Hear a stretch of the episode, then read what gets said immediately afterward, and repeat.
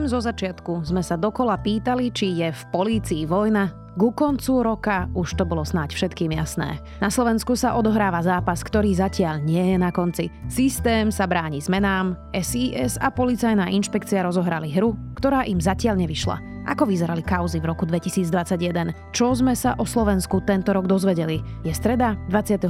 decembra. Vítajte pri Dobrom ráne, dennom podcaste denníka Sme. Moje meno je Zuzana Kovačič-Hanzelová a dnes sa budem rozprávať so šéfom domácej redakcie, Matušom Burčíkom.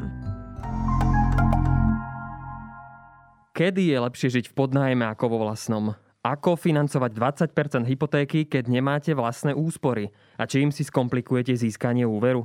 Dozviete sa v podcaste Financie bez obalu od A po Z, ktorý vychádza každý druhý útorok. S generálnym riaditeľom 365 banky Andrejom Zaďkom sa o tom rozprávam ja, Mário Šmíkal. Odoberať ho môžete vo vašich podcastových aplikáciách a nájdete ho aj na webe zme.sk. V čom som špeciálna?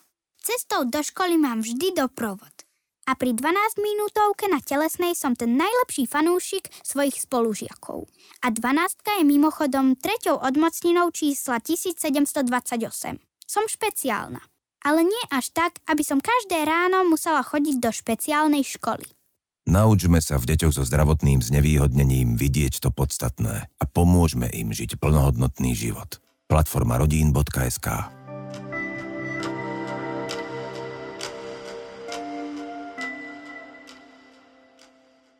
Matúš, tak 2021 bol aký rok, keď sa rozprávame o kauzách, stíhaniach, polícii, spravodlivosti?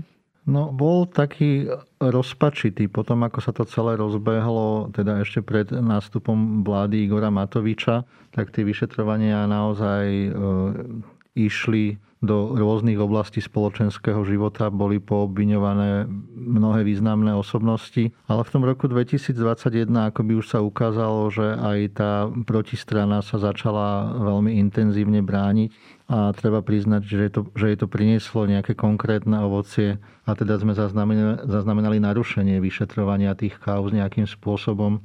Či už sa to týka spochybňovania tých svetkov, ktorí vypovedajú proti e, vysoko postaveným osobám, alebo sa to týka spochybňovania samotných vyšetrovateľov, o čom teda vieme, že sa to začalo volať ako vojna v polícii a tá vojna v polícii sa neskončila a stále pokračuje. Ešte predtým, než sa k tej vojne dostaneme, tak hneď január 2021 um, bol jeden, myslím, že z podstatných rozsudkov a jeden z tých úspešných uh, príbehov a teda Marian Kočner a Pavol Rusko dostali za falšovanie zmeniek až 19 rokov. Odvolanie obžalovaným nepomohlo. Najvyšší súd potvrdil rozsudky aj tresty, ktoré Marianovi Kočnerovi a Pavlovi Ruskovi vymeral špecializovaný súd. Oboch poslal za falšovanie zmeniek na 19 rokov za mreže. Tak to bol, myslím, taký očakávaný rozsudok, ale zároveň asi veľmi podstatný pre Slovensko, nie? Veľmi podstatný a je to trošku také, keď to nazveme, že nejakým úspechom e, slovenskej justície, tak smutná stránka tohto príbehu je v tom, že v podstate išlo o kauzu, na ktorej by malo byť samozrejme, že súdy nejakým spôsobom sa dopracujú k rozhodnutiu, ktoré je naozaj spravodlivé. Takže tu sa to teda našťastie stalo a my to oslavujeme ako oslavujeme. Považujeme to za veľký úspech, ale v skutočnosti by takto súdy naozaj mali fungovať v každej inej kauze. Ty si spomínal niektoré významné osobnosti, ktoré teda boli obvinené, tak vo februári potom zobrali Jozefa Brhela do väzby. To je jeden presne z tých, o ktorých si hovoril. Ale keby sme to tak zhrnuli celé za tento rok, tak Miroslav Výboch a ďalší a ďalší, tak to vyzerá, že už zatiaľ nikto nemôže byť ako keby v tom bezpečí? Ubezpečujem vás, že žiaden obvinený si u nás žiadne podmienky klásť nebude. Ani nám nebude odkazovať, že akú formu procesného úkonu si vie alebo nevie predstaviť. To naozaj v trestnom poriadku nie je právo obvineného. Okrem teda Miroslava Výboha, ktorý je v Dubaji samozrejme, ale vieš, ako to myslím. Áno, no, mm, ťažko povedať, že či, či by sme to nazvali, že nikto nemôže byť v bezpečí. Mne to totiž to v poslednom čase pripomína stále viac tú situáciu potom, ako nastúpila vláda Mikuláša Zurindu po Vladimirovi Mečiarovi. Hej, tam sa tiež rozbehli mnohé vyšetrovania. Obviňovali sa ľudia, išli do väzby a potom sa to na tých súdoch tak nejak akože postupne všetko rozmazalo a išlo to nejakým spôsobom dostratená. Uvidíme, ako to bude v tomto prípade. Naozaj tá situácia je zásadne odlišná od, od toho, ako to bolo po Mečiarovej vláde. Skutočne už tu môžeme viacej dôverovať e, tej policii a v súčasnej dobe, teda už keď aj tam prebehli, prebehol nejaký očistný proces. Zrejme môžeme viacej dôverovať aj, aj tej justícii. Máme tu špecializovaný trestný súd, ktorý sa teda opäť tiež začal spochybňovať. Máme aj nového policajného prezidenta, zatiaľ dočasného, ale bude kandidovať. A moje rozhodnutie je, že k dnešnému dňu vymenúvam pána Petra Kovážika za policajného prezidenta. Dovolte mi povedať, že budem trvať na tom, aby sme pracovali, aby sme sa posúvali dopredu. Tam, kde sme si tie ciele stanovili, aby sme tieto ciele aj dosiahli. Ja som pripravený bojovať ďalej a verím, že aj tomu môžeme viac dôverovať? Zatiaľ je tam teda veľmi krátko a to, čo on nastúpil, ten trend, tak to je zrejme práve to, že sa ukázalo, že pred jeho nástupom, nástupom sme stratili istý čas v tom očistnom procese. Tam mm, predchádzajúci policajný prezident Kovažík, on veľmi jemne narábal s tými ľuďmi, ktorí boli okolo neho. Nakoniec sa ukázalo, že si tam riešili svoje záležitosti a rozohrávali hry v prospech nejakým ľuďom, ktorí boli ohrození tým vyšetrovaním. To sa týka, dajme tomu, Branislava Zuriana, ktorý pôsobil ako bývalý šéf NAKA. A teraz, keď nastúpil nový policajný prezident Hamran, tak sa to naozaj začalo nejakým spôsobom rozbiehať aj po tejto stránke. A hovorím, že ešte je krátky čas, ale buďme optimisti a snáď to ide správnym smerom. Ty si spomenul vojnu v policii. My sme vlastne celý rok mm, boli svetkami naozaj veľkého zmetku. V podstate bolo veľmi ťažké vyznať sa, že čo sa vlastne deje. Skrátke teda vyšetrovateľia v kauze očistec okolo Jana Čurilu mali podľa e, správ SIS, ale teda aj inšpekcie, manipulovať vyšetreniami. Potom ich zrazu zobrali do väzby a obvinili. Vo väzbe sedeli 15 dní. Štyroch vyšetrovateľov NAKA i šéfa inšpekcie dostalo za mreže obvinenie, že chceli vykonštruovať trestné stíhanie voči policajtom inšpekčného týmu i za údajné manipulovanie s výpovedami. A celá tá hra bola naozaj veľmi neprehľadná, lenže to sa v nejakom bode zlomilo a začalo to byť asi dosť jasné, nie? Skúsme to tak rekapitulovať. Áno, tá hra bola veľmi neprehľadná. To bol jeden mm, z motivov toho, prečo sa to celé takýmto spôsobom rozohralo zneistiť verejnosť, zneistiť ľudí, ktorí celkom nerozumejú tomu, ako tie vyšetrovania prebiehajú a asi aj vniesť medzi nich pochybnosť o tom, že či ak to je na, na správnej strane, ak to sú dobrí, ak to sú zlí. No, asi sa ani nedalo čakať, že by tá hra vydržala nejaký dlhší čas, lebo naozaj sa opäť ukázalo, že tá, to viacložkové rozhodovanie jednotlivých inštat, inštancií v rámci toho trestného konania má svoje opodstatnenie a ukazuje to nejaké výsledky, že nemôže si iba nejaký policajt povedať, že teba teraz sa rozhodnem poslať na 20 rokov do väzenia a tak toto bude, ako sa to snaží prezentovať ex-premiér Robert Fico. On to prezentuje na tých svojich tlačových besedách stále dookola, ale teda evidentne to tak nie je. Čurilovcov potom teda pustili. A ba čo viac, v tom písomnom odôvodnení, ako ich prepušťali z väzby, absolútne rozmontovali e, práve to obvinenie tých vyšetrovateľov, že teda na to nie je žiadny dôvod. Piatok ale krajský súd všetkých pustil na slobodu. To ale nebolo všetko. Krajský súd navyše konštatoval, že stíhanie vyšetrovateľov bolo neopodstatnené. Spochybnil tak všetky obvinenia. A až potom sa teda Zuzana Čaputová, prezidentka, už postavila aj na stranu vyšetrovateľov. Takže vlastne po tomto roku môžeme už povedať, že kým sme celý rok hovorili, no tak je to neprehľadné, tak už teraz vieme, že je to teda nejaký boj systému proti zrejme poctivým vyšetrovateľom, alebo sa to nedá ešte takto jasne povedať? No, evidentne to tak je, hej. No, samozrejme, že aj medzi vyšetrovateľmi sú ľudia, ktorí stále, stále si nerobia ešte úplne poctivo svoju robotu, ale evidentne tieto kauzy boli zverené ľuďom, ktorým aj v napriek tým podozreniam, ktoré, ktoré sa voči nim objavili, tak ani tam sa neukázalo, že by išli nejakým krivým smerom, hej, že by za nejaké úplatky sa snažili niečo vybavovať alebo na základe nejakých kamarádskych väzieb tam rozhodovali o kauzach inak, ako by im kázala spravodlivosť. Takže tom, z tohto pohľadu sa dá naozaj, toto všetko, čo sa stalo, nám ukazuje, že sa dá dôverovať tej polícii, ktorá v súčasnosti vedie to vyšetrovanie. A keď sa tam samozrejme stávajú nejaké chyby, ktoré sa vždy budú stávať, tak máme prostriedky alebo teda zložky, ktoré ich nejakým spôsobom napravujú. A tým teda nemyslím konkrétne generálneho prokurátora Maroša Žilinku. Si mi teraz nahral, toto je rok aj Maroša Žilinku, nového generálneho prokurátora. On je vlastne presne rok vo funkcii.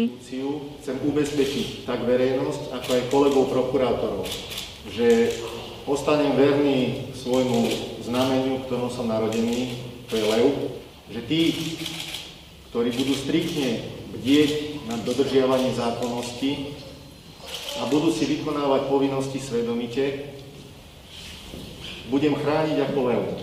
Aký je generálny prokurátor? No my keď sme hodnotili ten rok Maroša Žilinku, tak ja som naozaj apeloval u svojich kolegov aj na to, že aby sme nezabudli spomenúť jeho dobré stránky. A sme sa tak zamýšľali, že čo vlastne dobre počas toho roku urobil.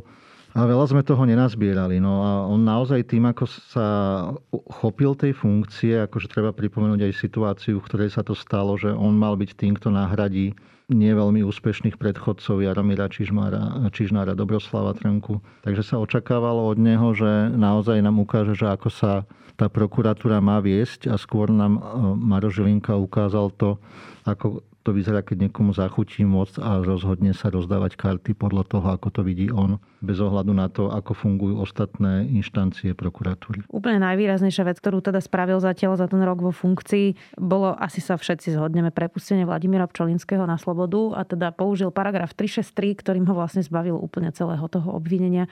Hoci to už bolo teda tesne pred podaním na súd, môžeme hovoriť o spravodlivosti, Matúš, keď jeden človek rozhodol o nevine vážnych podozrení vysoko postaveného funkcionára.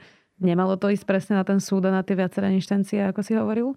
To je práve to, že on akože neporušil zákon, on využil možnosť, ktorú mu zákon umožňuje, však je to ten veľmi kontroverzný paragraf 363, ktorý v minulosti on, keď ešte nemal oprávnenie ho využívať, ho kritizoval.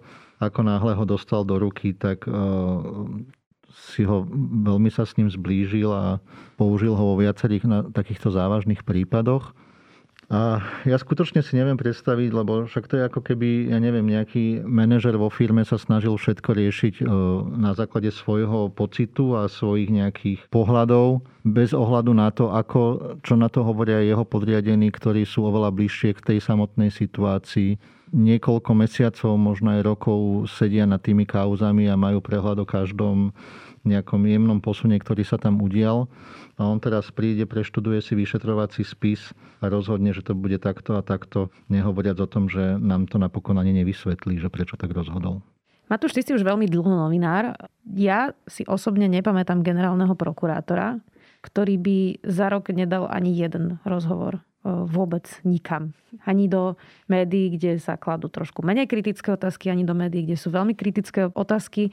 Ty si pamätáš ďalej, tak ty si pamätáš niekoho, kto nedal za prvý rok vo funkcii ani jeden rozhovor? No možno sa to nevzťahuje iba na prokurátorov, ale celkovo si ťažko spomenúť na také osoby, pokiaľ nejdeme až do sféry naozaj spravodajských služieb, E, Maro Žilinka dal jeden rozhovor pre televíziu TA3, keď sa riešila tá kauza Vietnamec. Aj to bol taký rozhovor, polorozhovor, kde on si povedal, čo chcel. Rozhodol sa, že na ostatné nebude reagovať. A takýto spôsob nejakej mediálnej prezentácie teda v roku 2021 veľmi nešťastný. Hej. On sa v podstate vyjadruje cez svoj Facebook, kde posiela nejaké stanoviska, ktoré možno niekedy ani nie sú hodné generálneho prokurátora. Na otázky, ktoré posielajú novinári, sa veľmi ťažko mm, domáhajú nejaké odpovede. Takže po tejto stránke je to úplná katastrofa. Ja už som spomínala pri Čurilovcoch kauzu Očistec. To je tá najvážnejšia kauza, kde sú policajné špičky. Ako to celé pokračuje? Lebo to, čo sme v 2021 videli, už bolo um, prepustenie Tibora Gašpara na slobodu. Uh, nie na slobodu, pretože by nebol vinný, ale skončilo mu väzobné stíhanie po dosť dlhom čase. Tak možno by sa niekomu zdalo, že už by chcel, aby to malo nejakú koncovku a trvá to dlho. Tak v akom štádiu je kauza Očistec? No tam sa tie základné vyšetrovacie veci už urobili. Naozaj to vyšetrovanie, ja si nemyslím, že ono prebiehalo nejak pomaly. Určite mu pomohlo práve aj to, že tí hlavní aktori, ktorí boli obvinení, boli vo väzbe a v takýchto väzobných prípadoch tí vyšetrovateľia sú skutočne tlačení v podstate zákonom k tomu, aby konali čo najrychlejšie, lebo sa to sleduje oveľa citlivejšie, ako keď vyšetrujú niekoho na slobode. Takže práve táto kauza je ukážkou toho, že to všetko prebieha tak, ako má. No. Keď sa vyšetrovanie skončí, tak naozaj tých obvinených asi není dôvod držať ďalej vo väzbe. Zároveň treba dávať pozor, aby sa nejakým spôsobom nevzdialili, lebo aj to sa tu stalo takým obľúbeným koničkom. Treba si počkať na súd, ktorý opäť by mal na základe dôkazov spravodlivo rozhodnúť. A dôležité je, že proces je verejný a budeme sa môcť pozerať, čo vlastne, aké trumfy má kto v rukách. Máme za sebou už aj prvý vážny rozsudok a to je špeciálny prokurátor Dušan Kováčik, teda bývalý špeciálny prokurátor Dušan Kováčik, ktorý mal byť súčasťou organizovaného zločinu, mal pomáhať mafiánskej skupine. Tak to je, to ešte asi 5 rokov má tuž dozadu by sme ani nedúfali, že sa takéto niečo stane, nie? No, áno neviem, či len 5 rokov dozadu, ale tak celkovo. No. Odsudenie špeciálneho prokurátora za korupciu a spoluprácu s podsvetím to je možno také úplné sci-fi z e, predchádzajúcich rokov. Bol to zatiaľ prvostupňový rozsudok, e, bude to pokračovať na najvyššom súde. Ja teda verím, že tie súdy rozhodujú naozaj na základe e, jasných dôkazov, ktoré boli, ktoré boli na tých jednotlivých pojednávaniach prezentované. A opäť, že to nie je tak, ako sa Robert Fico to rozhodol odprezentovať, že to je nejaká fraška, ktorej bolo dopredu jasné, že ako to dopadne. Je to výsmech, je to jednoducho fraška, celé toto pojednávanie a táto trestná vec voci Dušanovi Kováčikovi. Všetko, čo sa deje okolo Dušana Kováčika, je výmysel. Ale naopak bolo zaujímavé sledovať to pojednávanie, lebo kým predtým vlastne aj Robert Fico, aj ostatní komunikovali, že to je postavené celé na nejakom jednom kajúcníkovi, tak práve na tom pojednávaní bolo vidno, že to je naozaj ako séria podstatných dôkazov, ako Dušan Kovačík dával listočky svojim podriadením, ako majú rozhodovať a podobne nedokázal ten proces práve opak toho, čo hovorí Robert Fico? No je to práve naozaj to, že na, na tom súdnom procese sa každý, kto má záujem, si tam môže sadnúť a skutočne vidie, aké sú tie dôkazy. Lebo je úplne samozrejme, že z tých strán trestného konania každá prezentuje tie dôkazy zo svojho pohľadu a snaží sa presadiť to svoje videnie, ale keď novinári alebo aj verejnosť, prípadne aj politici, tak ako tu ukázal aj Robert Fico, tam sedia v tej pojednávacej miestnosti a vidia na vlastné oči, že tých dôkazov není, že 1, 2, ale je ich 6, 80 a, a tak ďalej tak to nebude zrejme obvinenie, ktoré je postavené na vode a to už dokazuje opäť len to, že sa dostalo až pred súd. V júni 2021 sme sa ale opäť dostali späť v kauze Kuciak, teda vraždy Jana Kuciaka a Martiny Kušnírovej, keď najvyšší súd vlastne vrátil celý prípad naspäť a teda tá nevina Mariana Kočnera a Aleny Žužovej ešte nie je taká istá. To je dobrá správa alebo zlá správa? No, je to dobrá správa, hej. Je to dobrá správa o tom, že si Najvyšší súd urobil dobre svoju robotu. On naozaj vyhodnotil všetky tie obsah všetkých tých odvolaní, ktoré boli v tejto veci podané. A tam ten predseda Senátu Peter Paluda už keď sme sa bavili o tom Žilinkovi, tak si to môžeme porovnať ako veľmi otvorene a pomerne jasne komunikoval obsah toho rozhodnutia, nebal sa hovoriť o tom s novinármi a tým pádom sa to rozhodnutie dalo aj oveľa teda jednoduchšie prijať a veľmi ťažko mu tam teda vyčítať, že by tam bolo niečo nejaké nekalé alebo že by sa snažil nejakým čudným spôsobom zvrátiť ten proces. Zlá správa ale v tom, že vlastne Najvyšší súd úplne rozobral celý ten rozsudok a dokonca tam v niektorých častiach konštatoval, že to nekompetentné, tak to je asi tá časť, ktorá je horšia, nie? Je to také veľmi zaujímavé, že sa týka jednej, jednej kauzy, ktorá je rozdelená na dve časti. Tí samotní vykonávateľia tej vraždy, teda tí hlavní aktéri sa popriznávali, sú právoplatne odsudení. Zostala tam tá druhá časť, ktorá sa týka Mariana Kočnera a a Leny Žužovej a tá ako keby bola nedotiahnutá. No akože ja rozumiem zase na druhej strane, že opäť ide o kauzu, ktorú súdy neprejednávajú každý deň, hej. Riešili sa tam veci na základe komunikácií cez mobily, riešili sa tam veci na základe e, rôznych elektronických e, dôkazov, elektronických stôp. Bolo tam treba povyhodnocovať naozaj veľké množstvo dôkazov a ten súd, teda teraz myslím, ten špeciálny súd rozhodol tak, ako rozhodol.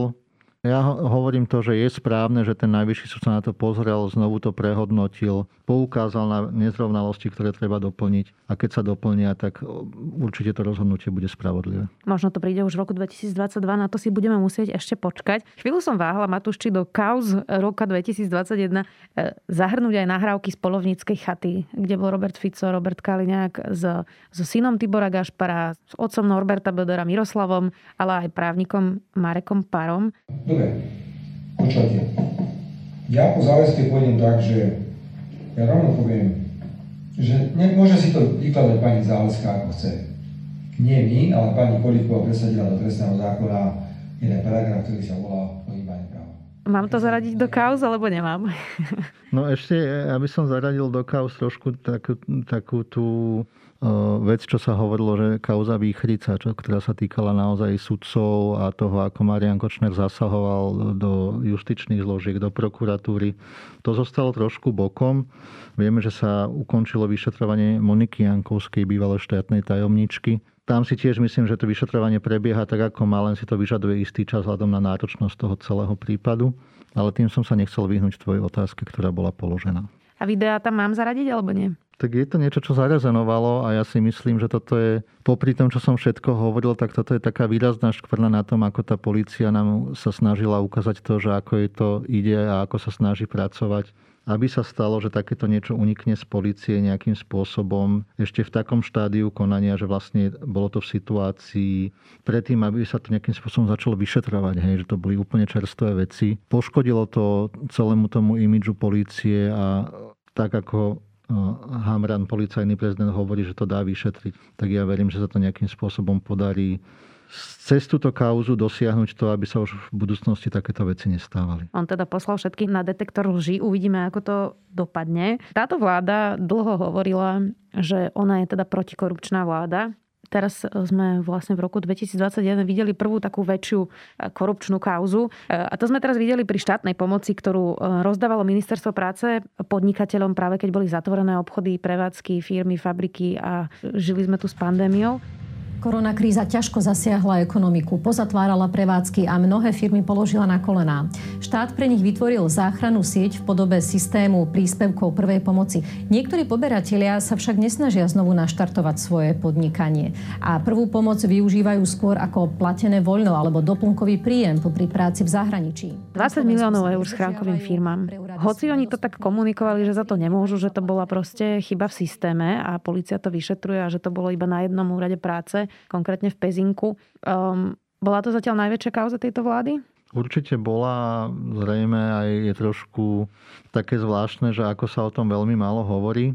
Veľmi taký dôležitý problém bol v tom, že ako to bolo celé odkomunikované. Naozaj to nebolo tak, že by minister práce prišiel na nejakej tlačovej besede a povedal by, že stalo sa toto a toto a začali sme konať. Celé to akože tajili, tutlali, až kým to nevynieslo investigatívne centrum eh, Jana Kuciaka až vtedy sa tá kauza prevalila a doteraz teda není jasné, že čo sa tam stalo, kto tam čo urobil, kde sú tie peniaze, to není jasné. Hej. Akým spôsobom sa koná voči tým hlavným aktorom toho, ktorý ten celý podvod urobili. Vieme, že boli e, obvinené v poslednom období nejaké úradničky z toho pezinského, e, čo to bol, úrad práce. Takže po tejto stránke tam nejaké vyšetrovanie prebieha, ale skutočne to, čo je podstata toho podvodu, ktorý zrejme urobila nejaká sofistikovaná, organizovaná skupina, to sme sa zatiaľ nedozvedeli. Jednu z kauz mal tento rok aj poslanec, teraz už ex poslanec Jan Herák za stranu obyčajných ľudí. Ten má na krku už štyri obvinenia z vážnych sexuálnych trestných činov. Väčšinu z nich na zraniteľných osobách, ktoré mal zverené v detských táboroch a sú z detských domovov tak keď táto vláda hovorila, že má nulovú toleranciu na korupciu a, a rôzne iné trestné činy, tak nevideli sme práve na tejto kauze tu, že keď je to ich človek, tak tiež sa zdráhajú vlastne sa proti tomu postaviť. Jan Herák podľa všetkého je dosť možno ešte zamestnaný pre stranu Olano aj naďalej. Áno, no už som spomínal, že ako sa zachoval Maro Žilinka, keď sa dostal k moci, že začal konať úplne inak, ako keď bol e, bežným prokurátorom. Ukazuje sa to, že aj politici, keď sa dostanú k moci, tak konajú trošku inak, ako keď boli v opozícii. Ono sa z tých poslaneckých hlavíc veľmi ľahko kričí, že toto ste urobili zle a ja by som to urobil lepšie. Ale tu zatiaľ tomu ten vývoj nenasvedčuje. No naozaj v takýchto kauzách by mali tí politici veľmi razantne konať, najmä ak sa to týka, ako si hovorila, takejto chulostivej situácie a bez ohľadu na to, čo to vyšetrovanie ukáže, tak ten postoj mal byť oveľa jednoznačnejší. Matúš, čo nás čaká v 2022? Vlastne sme tu čiastočne naznačili, že už bude podaná obžaloba kauzy očistec, to by sme mohli budúci rok zažiť bolo ukončené vyšetrovanie Moniky Jankovskej, to by sme tiež mohli budúci rok zažiť. Bude možno odvolanie vlastne, alebo teda ten rozsudok e, e, pri kauze Kuciak. Bude to opäť rok, keď si tu sadneme a budeme hovoriť, aké všetky kauzy, aké všetky rozsudky sme sa zasa dozvedeli a zažili? No veď práve to, že budúci rok by zrejme mali v týchto viacerých kauzach začať konať súdy, a my uvidíme, že ako sa tie jednotlivé prípady budú po tejto stránke vyvíjať. Ale nesmieme zabudnúť teda aj na to, že naozaj tá vojna v polícii, aj keď teraz je o nej pomerne ticho, tak ona neskončila. To nie je tak, že by bolo zraz vianočné, vianočné obdobie a niektorí ľudia v tých zložkách si dali teraz akože pokoj. Určite budú tam e, rôzne tlaky na to, aby sa ešte podarilo tie kauzy zvrátiť, najmä predtým, ako sa začne ten súdny proces, to je teda veľmi dôležitý moment. Tam je ešte stále tá 363. Áno, aj toto sa dá ešte využívať v rôznych prípadoch. Takže pokiaľ sa naozaj dostanú tie prípady na súdy a začnú sa tie súdne procesy, tak už to bude úspech toho celého vyšetrovania, ktoré tomu predchádzalo a to, ako to dopadne, no, to už by sme museli mať vešteckú gulu, aby sme sa o tom mohli rozprávať. Tak si držme palce, v budúcom roku nás čakajú aj župné a samozprávne voľby, aj to bude určite pre nás novinárov zaujímavé. Matúš Burčík, šéf domácej redakcie Denníka Sme.